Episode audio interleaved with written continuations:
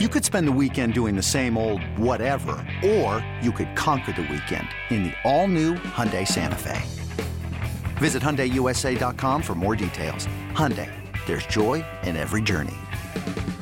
This episode is brought to you by Progressive Insurance. Whether you love true crime or comedy, celebrity interviews or news, you call the shots on what's in your podcast queue. And guess what? Now you can call them on your auto insurance too with the Name Your Price tool from Progressive. It works just the way it sounds. You tell Progressive how much you want to pay for car insurance, and they'll show you coverage options that fit your budget. Get your quote today at progressive.com to join the over 28 million drivers who trust Progressive. Progressive Casualty Insurance Company and Affiliates. Price and coverage match limited by state law. This is the Daily Tip presented by BetMGM. Now, here's Chelsea Messenger and Michael Jenkins. We are going to talk about some baseball because, listen, postseason baseball has absolutely been delivering on the entertainment front. Last night we saw it with uh, an epic finish to that Braves and Phillies matchup, depending on which side you were rooting for. I guess it's not super epic if you're a Phillies fan. But tonight we get game three of the ALDS, whether it's the Astros Twins game or the Orioles and Rangers matchup. So let's start with the Astros and Twins series. This series tied at one game apiece. Tonight, we have Houston plus 115 dogs on the road, Minnesota minus 135, total of eight runs. Christian Javier gets the ball for Houston, and Sonny Gray uh, gets the start for Minnesota. So, Jenks, we know the Astros are fully capable of winning just about any pl- uh, playoff game. But Sonny Gray, one of the aces for Minnesota. Do you have a side or an angle that you like here? I will be playing Twins first five money line here at minus 140. The full game money line has moved to minus 140 as well. So we're seeing money come in on the Twins. And you mentioned Sonny Gray. I'm absolutely all over him. I just love the way he's been pitching. He's given up a total of three earned runs in his last five starts. That covers a span of 26 innings. So last time we saw him in the postseason, what did he do? He was fantastic against the Blue Jays five shutout innings at home, struck out six. Christian Javier on the road this season, an ERA of 5.42. And I just like the way the Twins are swinging their bats right now. Carlos Correa has come alive against his former team. That's why they pay him that money that they do. Royce Lewis is a great story. He's been swinging the bat, and I'm just rooting for him just in general because you know he's the number one overall pick. Two ACL injuries. Here he is. Minnesota's hitting. They have a guy as good as anyone on the mound right now. Twins first five money line minus 140.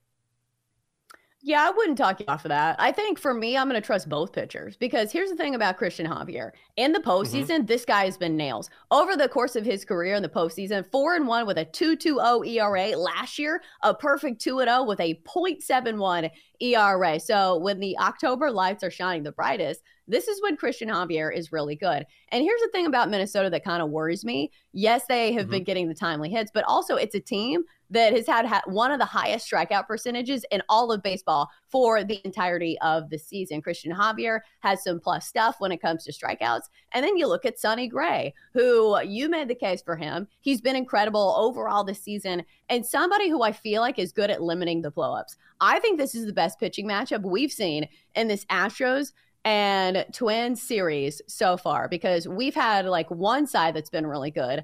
Uh, like the first game, Justin Verlander was nails. Uh, all the runs kind of came at the end of the game uh, for Minnesota. And then uh, the great start for the Twins came from Pablo Lopez, who is their other dog. Uh, Sonny Gray, I feel like, is their other ace. Like you could really go 1A, 1B. So I'll go first five under four and a half. I think both of these pitchers can at least be decent here. So that's my read here. Uh, but who do we think wins the game? Like, I know it kind of sounds like you're siding towards Minnesota because you like mm-hmm. them in the first five. Yeah, but do. you know, this is just for for fun. You like Minnesota in the full game? Yeah, I like Minnesota first five, like Minnesota full game. They have the relieving edge here. And again, I just like the way they're swinging the bats. I, I, would take either one. So if you're handicapping this game, you can make a strong case for Minnesota over the full game just because of their allotment of, of relievers that will come in the game. And I, I'm just going to stick with Sonny Gray just because I feel like he's been profitable and because he's been so very good over his past few outings. But either one, I think, is a moneymaker. That's the hope, at least.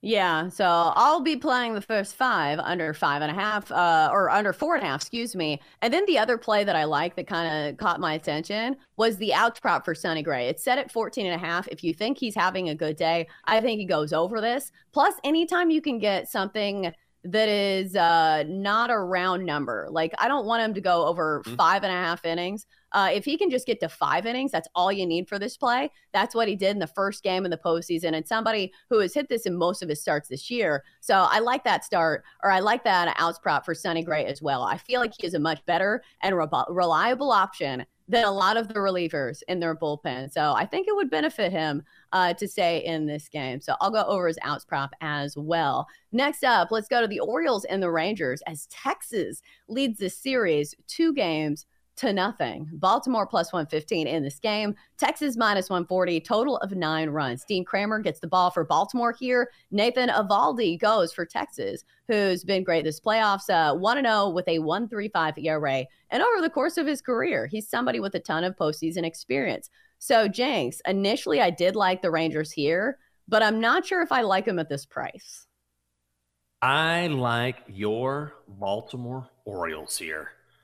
That's right. That's where I'm going. I don't know if you've heard of a little thing called Orioles Magic, but that's where we're going tonight. Now, listen, I've faded Nathan Eovaldi against the Rays, and all he did was pitch an absolute gem, one run over six and two thirds innings while striking out eight. However, if you look at how the Rays were batting as a team towards the end of the regular season and during the postseason, all of their bats went I mean, absolutely ice cold. Eovaldi wasn't the only reason for that. So I don't necessarily buy it. And here's the thing I mentioned this yesterday the Orioles have not been swept in a series of at least two games since May of 2022. Like, that is just absolutely insane to me. It's been well over a year.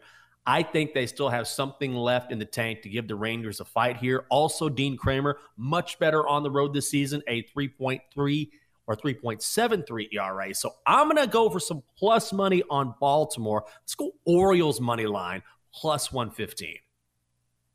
I do think they probably get a win here. I just don't love the pitching matchup because Nathan Eovaldi yeah. has proven to me that he is very good in the postseason. So I'm not super willing to fade him.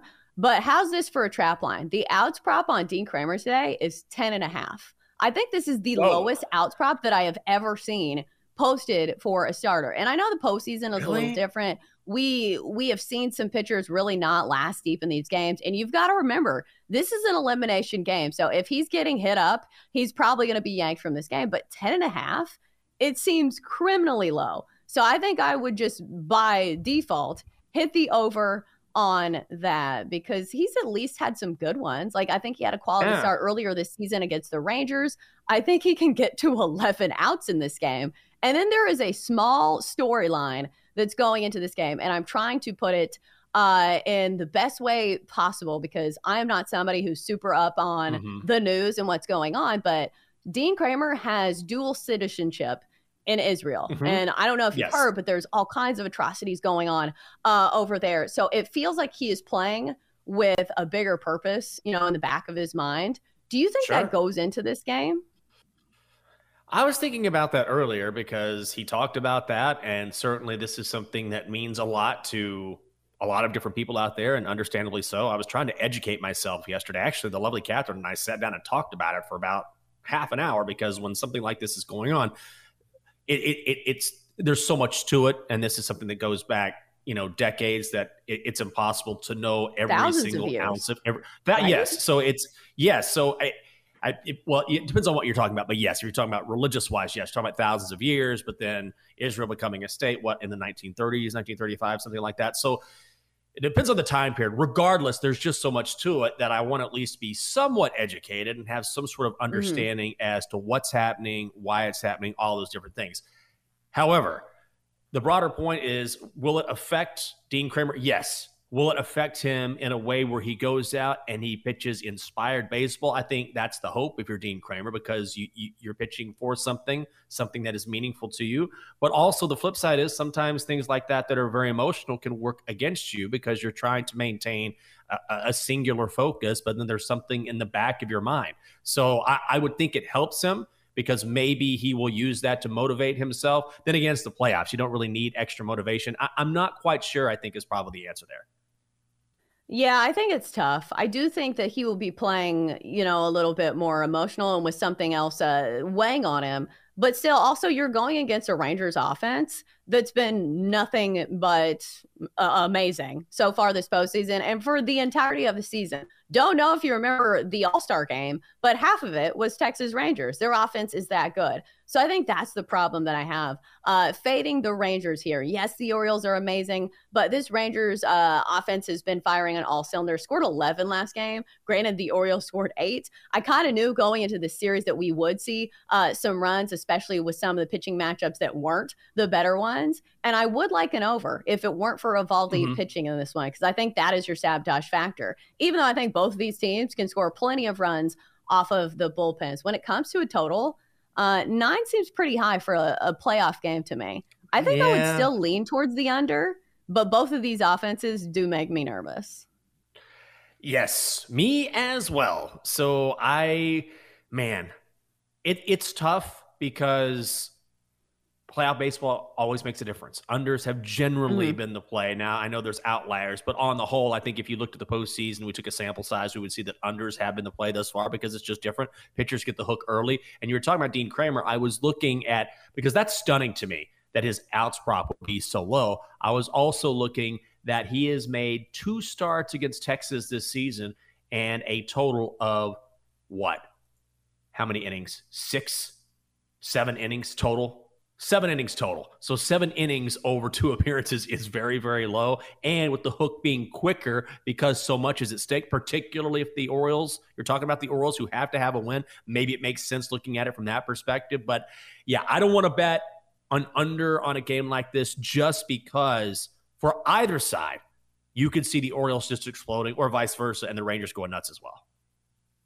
Does it make you worry that we've seen kind of a lot of sweeps? Like the wild card round was all sweeps. Because in the back of my mind, I keep thinking, mm-hmm. well, the Orioles aren't going to get swept. But like we've seen sweeps across the board. It's yeah. wild to me how some of these teams have just gone out with a whimper. Like I just feel like I'm holding on to hope as somebody who has a ticket on the Orioles to win the American huh. League that they're going to show something. But do you think that's a, a correct line of thinking when it comes to actual handicapping? Like we talked about, like the fallacy of saying, well, they're due.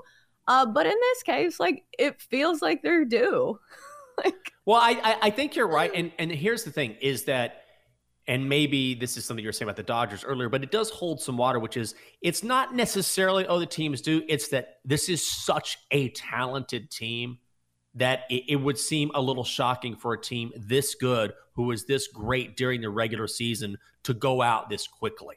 So I think when someone is saying you're due, that's kind of what they're saying. I, same thing with the Dodgers. And I said this earlier. I wouldn't say, oh, the Dodgers are so good, but also the Dodgers were the best team in baseball after a loss. So that is a huge thing when you're talking about incorporating regular season success into your handicap. And I think the same thing holds true here, which is okay, the Orioles were awesome on the road this season, better on the road than at home. We know how talented they are, and the value is on them at plus money. So maybe that's the case for Baltimore. Yeah, the Orioles were good in any scenario during the regular mm-hmm. season. It's just we haven't seen it so far. So maybe this is the day that they finally show up to the postseason. O's, we need you to do something. We're poking you with the stick. Please, for the love of God, Baltimore, bring back that Orioles magic.